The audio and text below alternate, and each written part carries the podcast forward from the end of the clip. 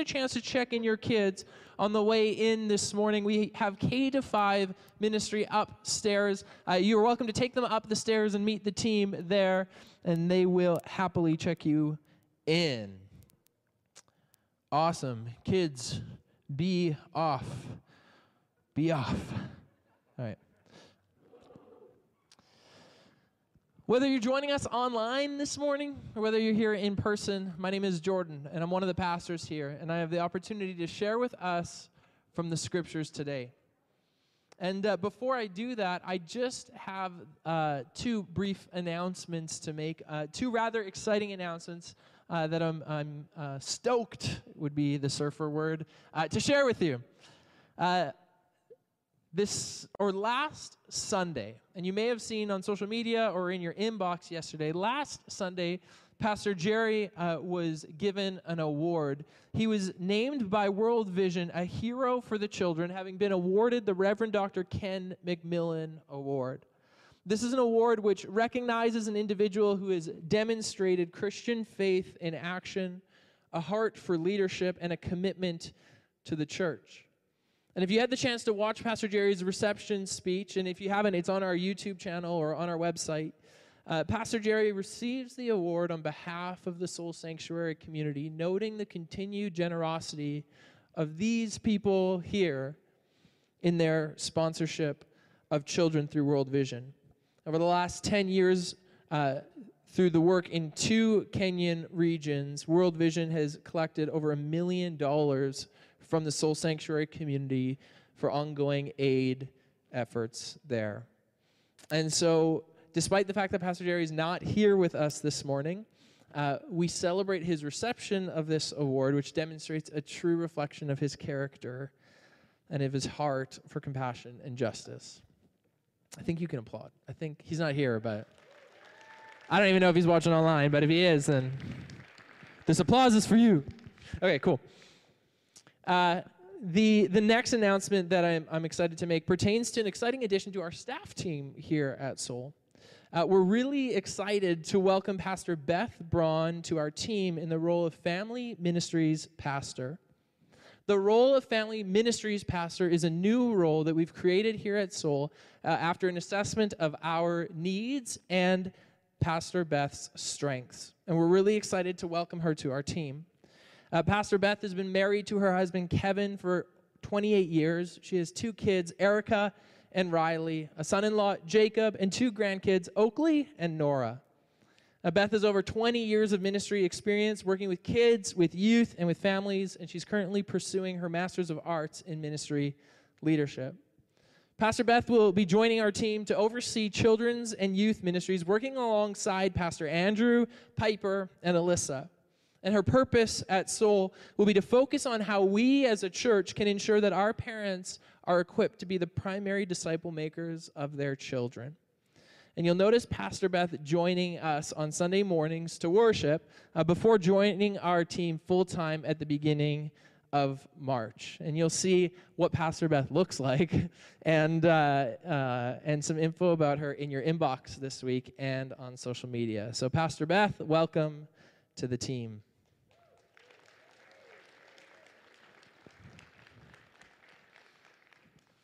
Here at Soul Sanctuary, we take a book of the Bible and we preach through it.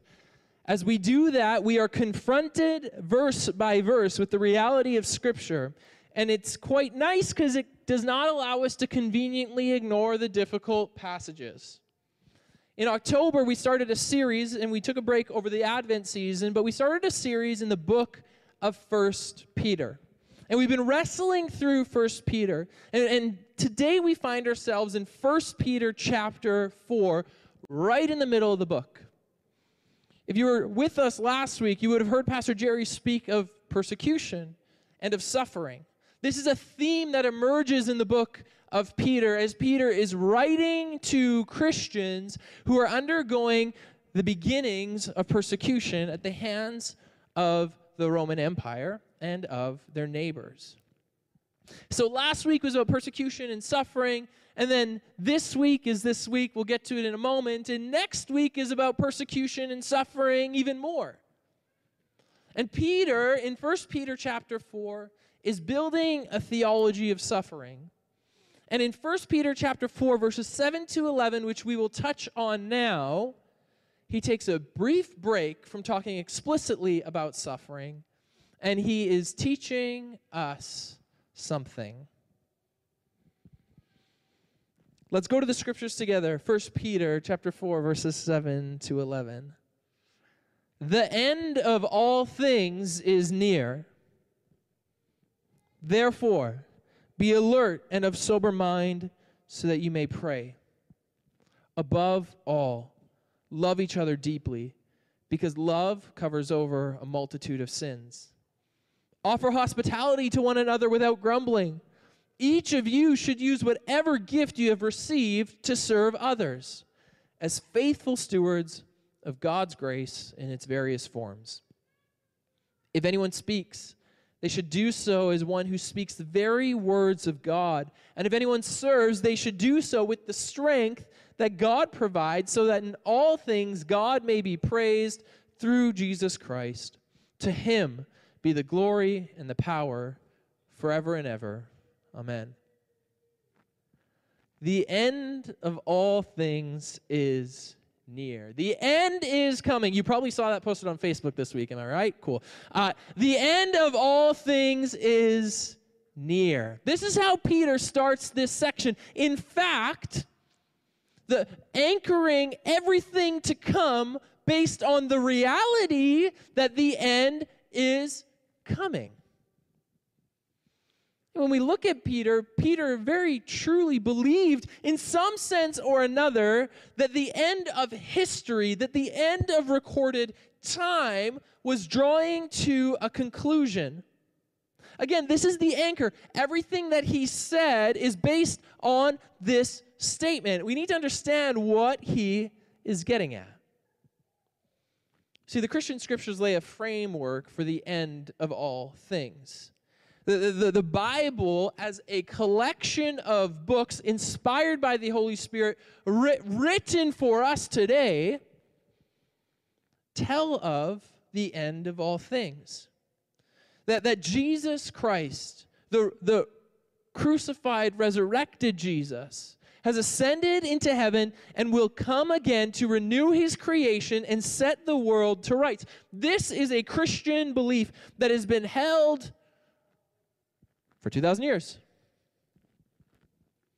That Christ will come again to judge the living and the dead, and that in doing that, he will deal death its final blow as he renews and restores our world. We see in the middle of 1 Peter chapter 4 a statement about the future, a belief that Christ is returning as judge, and that this moment will come soon but it's 2,000 years later, and we are still eagerly, uh, uh, eagerly awaiting this moment to arrive. And so we ask right at the outset of our scripture passage was Peter wrong? Was the end not quite near, even though Peter thought it was near? And to answer this question, we need to dive into to the time and place and space of Peter. What's he doing here? Peter is writing to Christians. Many Jewish converts to Christianity, uh, uh, Christians spread across the empire who are beginning to face localized persecution. If you remember back to our intro on the book of First Peter, we talked about how at the time that Peter is writing is at the same time that Rome more or less burns down. The great fire of Rome under the emperor Nero. And after that great fire, we know from Roman historian Tacitus that the Emperor Nero blames this fire on the Christians, and I quote, uh, takes out, I don't quote there, takes out the most exquisite of tortures. Exquisite of tortures is how Tacitus put it, on the Christians, because he blames them for burning down the city. So the time and space that Peter's writing in is a time when the most exquisite of tortures are being carried out on Christians. We know that the first localized persecutions of Christians in the Roman Empire is beginning to break out before the empire really begins to persecute in the next couple hundred years. It's not surprising to us then that in the face of such persecutions, that Peter thought the end of all things is around the corner. But we also can look to the scriptures and see that this is a common theme that emerges in the scriptures. In prophetic history, in the Old Testaments, we see that when this idea of persecution breaks out against God's people, that there is a sense of immediacy that God will return as judge to save his people. That the God of justice surely will intervene when his people are oppressed. This sense of immediacy carries into the New Testament, and it is even revealed itself in the writings of Jesus. Jesus says in Matthew chapter 24, Therefore stay awake, for you do not know on which day your Lord is coming. Therefore you must also be ready, for the Son of Man is coming at an hour that you do not expect. When we look into the, oh, the Old Testament apocalyptic writings of Daniel, when we look at a lot of the minor prophets that we had gone through this summer when we taught through the minor prophets, we see this sense of expectation that God is actually near and that the end of all things is coming soon. And Peter continues in this tradition. In the face of suffering, in the face of persecution, Jesus Christ is coming soon. Yet when we moderns hear something like the end is near, we have a tendency to dismiss it as conjecture, don't we? You know, we've seen televangelists proclaim a ten, or, or uh, proclaim a specific date that Christ will return, only for them to be time and time and time and time again proved to be foolish. Uh, we have seen the dark underbelly of evangelicalism in the United States, looking for an antichrist around every corner. And for most of us, we become numb. And we begin to just tune it all out. Talk of the end, why bother? Here we are 2,000 years later. But for those 2,000 years, Christians have believed the same thing that the end is near, that Christ could return at any moment. And the truth is that there is a time that Christ will return and that it can't be ignored. And 1 Peter chapter 4 demonstrates to us this reality that we can't ignore it. Rather, there's a way to live in expectation of his coming. I think what is sure is that we and I'll say probably quite specifically as Canadians in our current context, don't have a good grasp on what it means to live with the end in mind. I think we've been lulled to sleep by what the sociologist Christopher Lasch coined as the myth of progress. The idea is this that somehow, whether through better methods, better techniques, uh, better therapy, better self development, better science, better technology, that the world is actually getting better. And I, I think that we're, we live in a way which demonstrates that we're caught in this belief the idea that somehow the right, if we find the right path, we can arrive at some version of utopia, that we can all coexist in perfect harmony, that we can all get along. Now, to be fair, we surely see how things get better through science and technology. I mean, these three things. Think of our ability to eradicate disease, to heat Winnipeg homes efficiently in the winter, and to microwave a burrito. Am I right? Think of those three things science and technology. Thank you, Lord Jesus. And, and, in many ways, I mean, think of your iPhone for a quick minute. That that iPhone can process information that serves you well, and and and we couldn't picture 50 years ago. I mean, 20 years ago, practically, that that could be a reality. Things are getting better. Things are getting faster. Things are getting stronger. But we've taken a scientific idea and we've applied it to our moral to our social and to our ethical environments where it doesn't quite fit. That given the right amount of time and the right techniques, that everything is going to be better. That all those bad things are going to begin to disappear. But we have to ask ourselves Is humanity truly getting better? I think the atrocities of the 20th century, if they taught us anything, it's that the human heart, absent of the transformative power of Jesus Christ, is deceitful, wicked, and self serving. And that on that front, not much has changed. So while technology and science have brought us incredible advances, and these incredible advances should be celebrated as they are human creativity which reflects the creativity of their creator, they have yet to find a cure for the wickedness of the human heart. They have yet to find a cure for our sinful state. Now, when we do things better, or when violence is quelled, or when peace arrives or when the sick are made well, we recognize as Christians that it's not because of human progress that ends in some version of utopia, but it's actually a divine grace on behalf of God our Father, the God of all grace and of justice. Because as sinners, we have a limited capacity to bring about good on our own accord. Yet, following in the way of Jesus in our lives on this earth, we labor hard for justice and for peace. But it's God who will ultimately bring about these changes. And this is why we pray, and we sang it in one of the songs this morning. This is why we pray, Your kingdom come. Right? We don't do Your kingdom come, we pray Your kingdom come on earth as it is in heaven.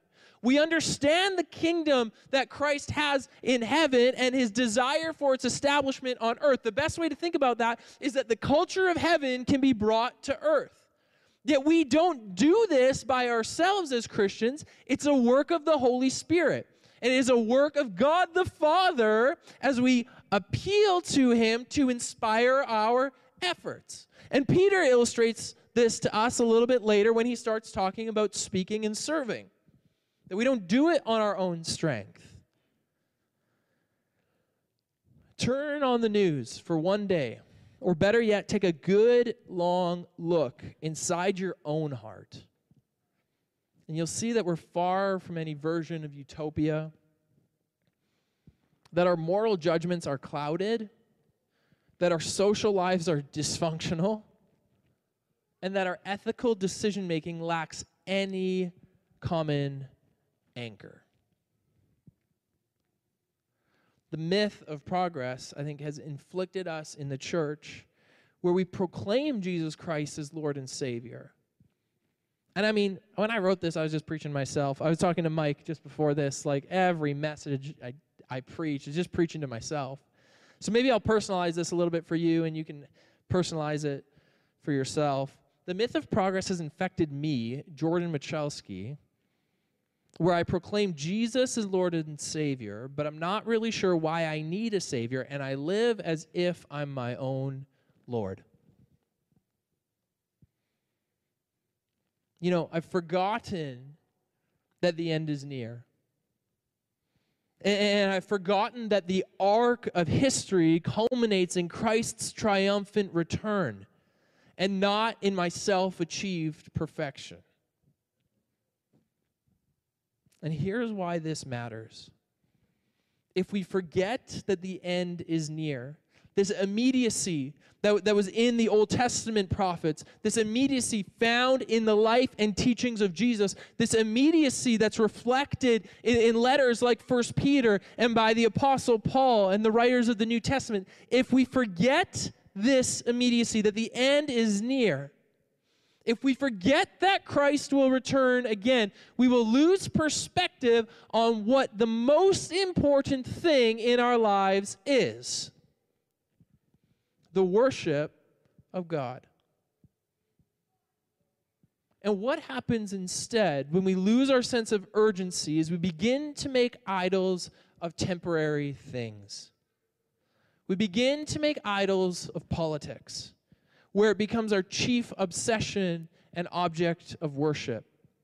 We begin to make idols of money, of work, of reputation, of success, where we do everything we can for the dollar. We begin to make idols of individuality and our own self expression and the way that we are unique.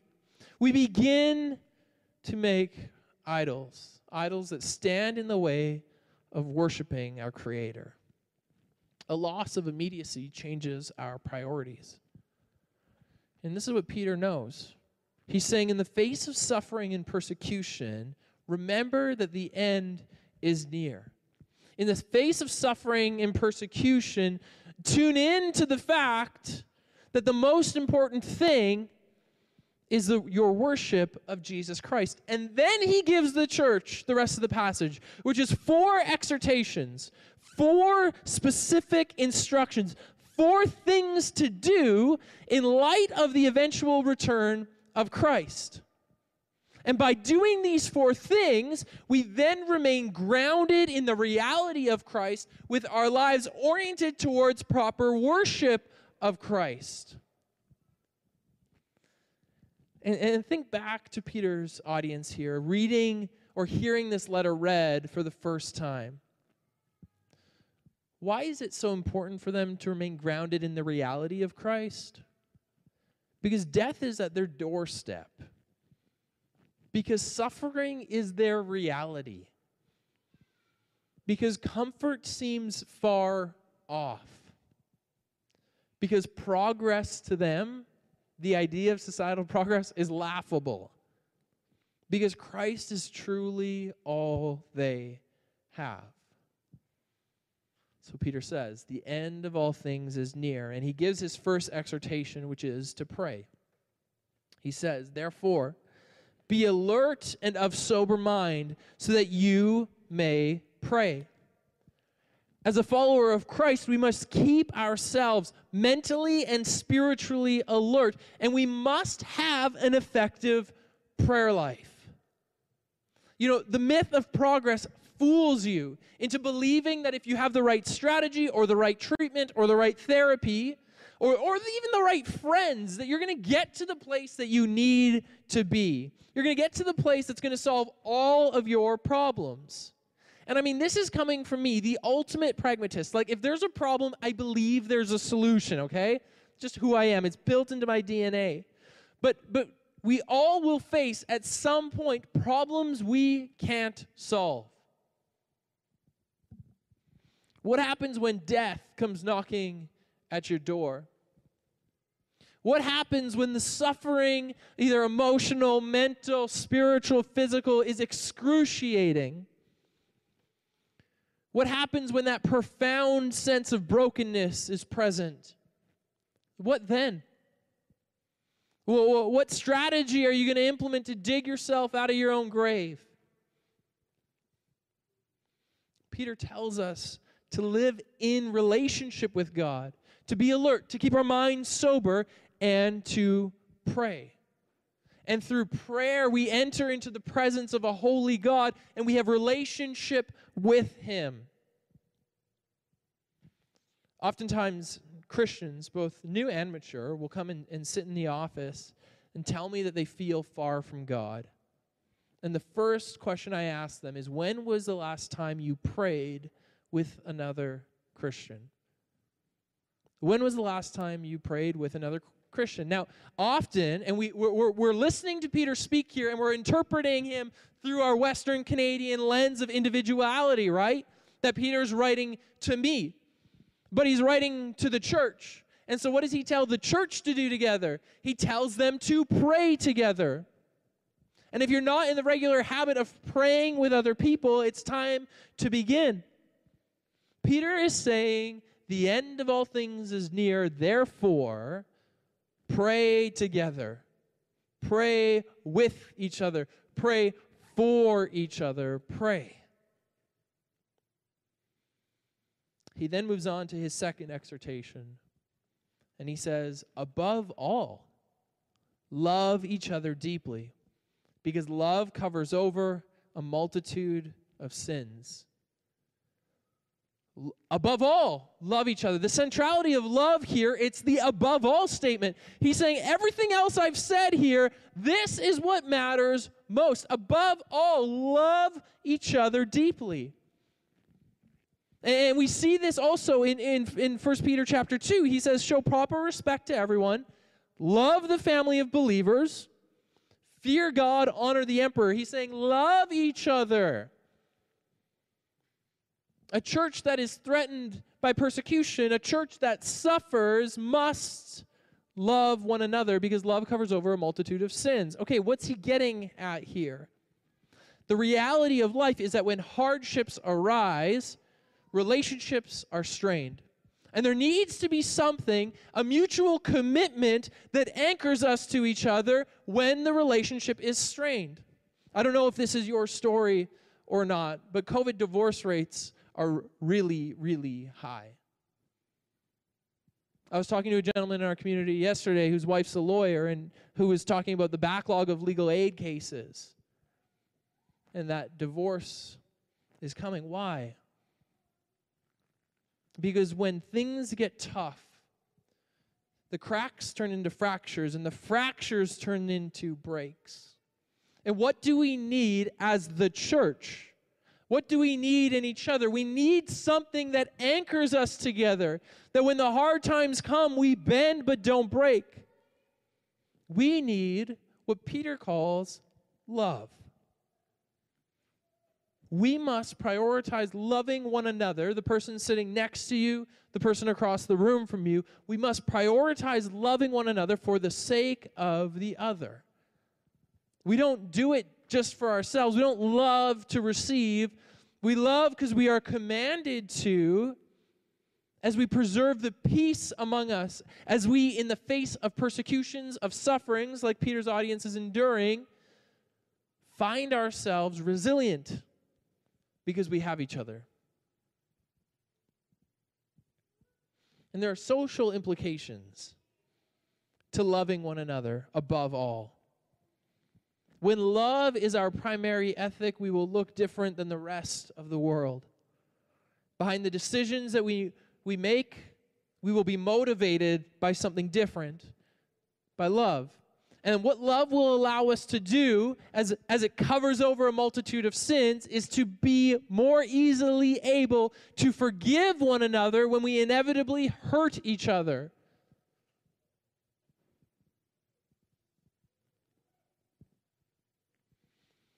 His third exhortation offer hospitality to one another without grumbling.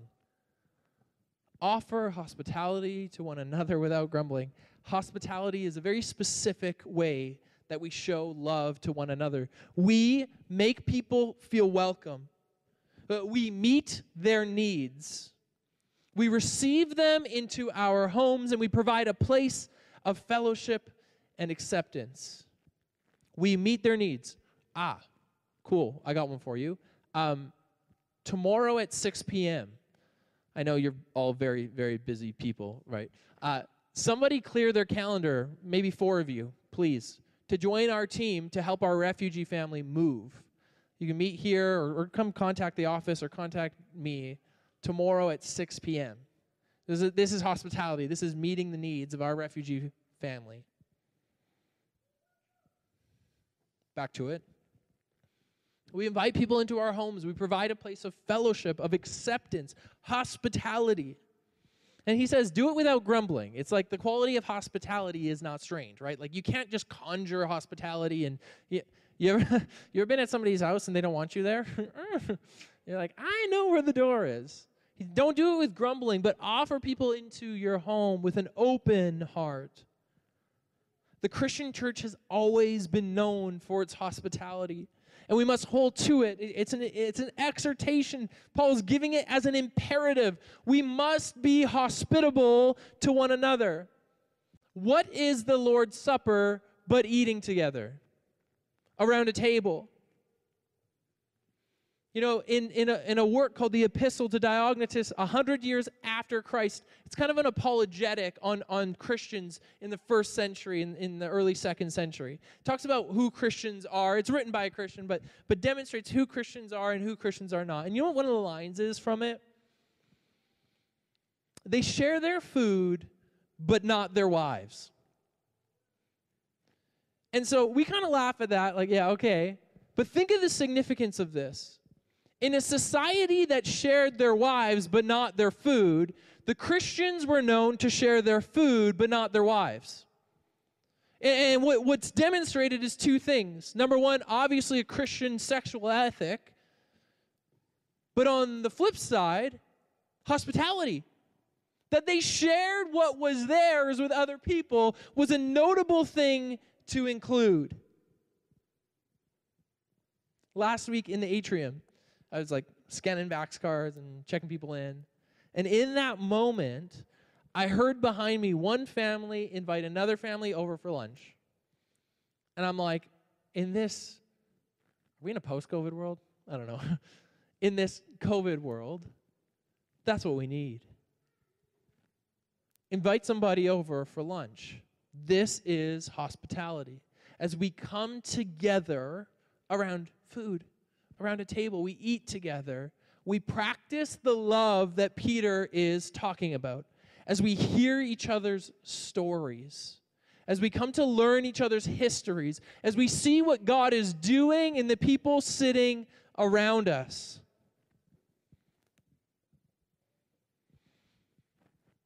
Peter gives into his four or goes into his fourth exhortation, which is to exercise your gifts. He says in verse 10, each of you should use whatever gift you have received to serve others as faithful stewards of God's grace in its various forms. If anyone speaks, they should do so as the one who speaks the very words of God.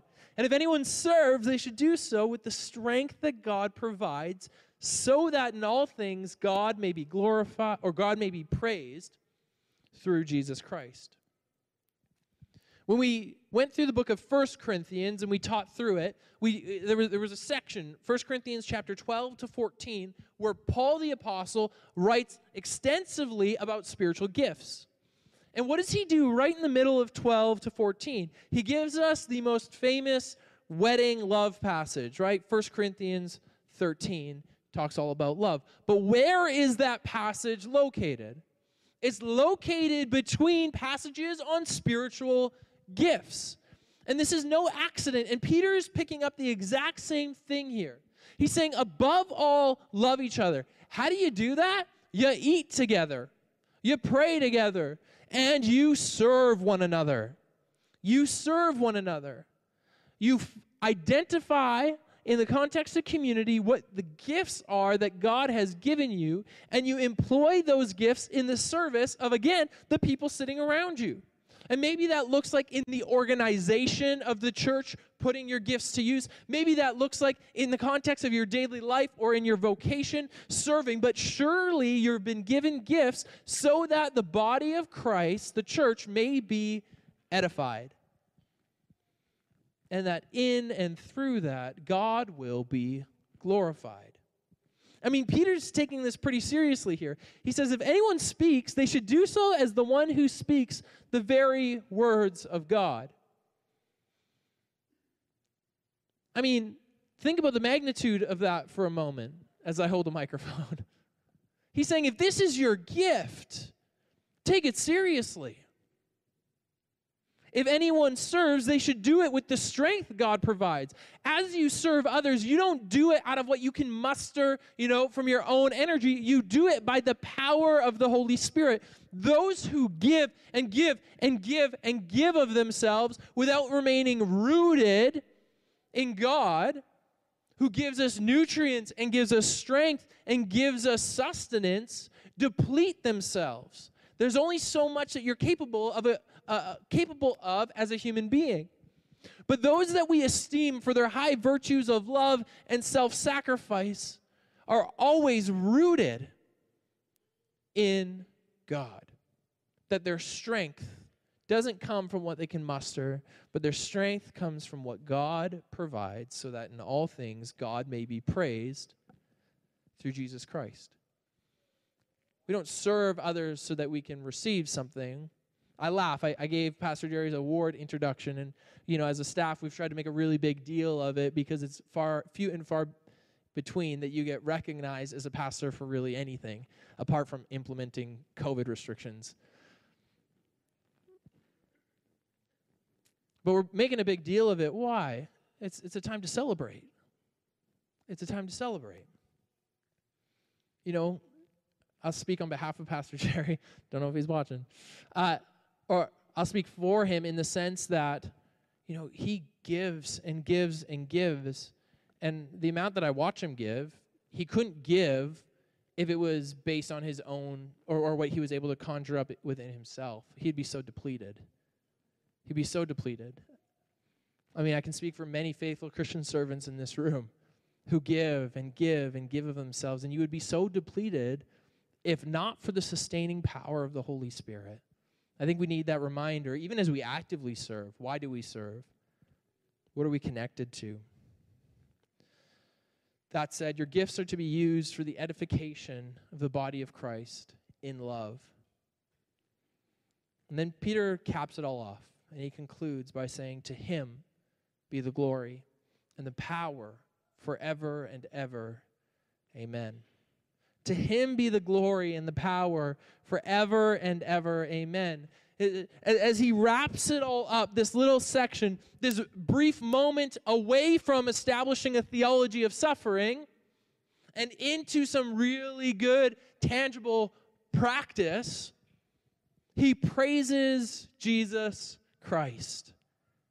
Yeah, he praises that Jesus Christ is at work in his church and that everything he does is to the praise of Jesus Christ, our Lord and Savior, the bridegroom of his church. And let's dial it back to the beginning, who will soon come again. And as we move forward into the future, we need to hear the exhortations to pray with and for each other, to love one another, to be hospitable, and to use our spiritual gifts because when Christ does return, we will be judged on the lives that we led and how we participated in his redemptive work. According to 1 Peter, how are Christians to oppose persecution? How are Christians supposed to endure their sufferings? By praying. Pray with each other. Pray for each other. Do you want those keys on? There they are. How are they supposed to oppose persecution? How are they supposed to endure their sufferings? Love one another. Above all, how are they supposed to endure persecution? How are they supposed to face their sufferings? By showing hospitality to one another, by inviting each other into their homes and eating together. And then by serving one another with their God given gifts, as doing all of these things brings glory to God. And we remember Peter's call, above all, to love each other deeply.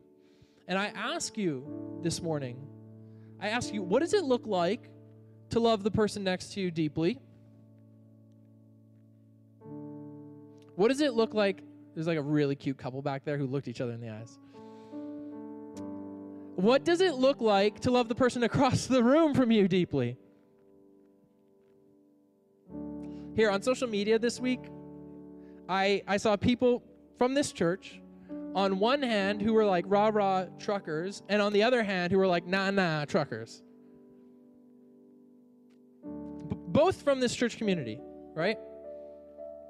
So remember the idols that we make in our lives our idols of politics, of individuality, of money, of et cetera, et cetera.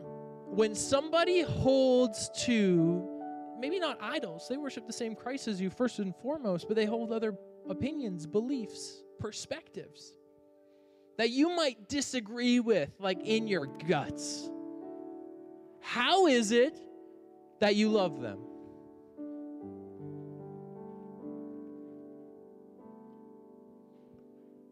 If you think the answer is to go find another church where everybody thinks like you, you're sorely mistaken, and your spiritual development will be absolutely stunted. You want to know how? That person whose posts that you want to silence, but you just like kind of like like getting upset all the time when they post something like that. You send that person a message and you invite them into your home. You love them above all else as they belong to the family of believers. You pray for them and you pray with them. You serve them. And as we do this soul sanctuary, we will be a community that behaves differently than the rest of our world. Christians have been known for their love and their hospitality, and perhaps we need to reclaim it. With that said, call Mike on up. We're going to go into a time of communion, a time of the Lord's Supper. Uh, if you didn't get communion elements, oh, Savannah and Chanson are right here. You can throw your hand up. They got communion elements, and they'll hook you up. We're going to go into a time of communion where we look around at the people that we've gathered with and we eat together.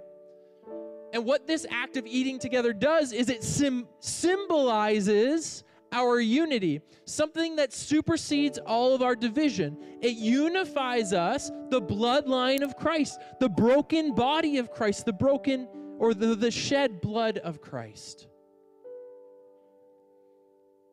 This is like the ultimate practice of what we just talked about here in First Peter.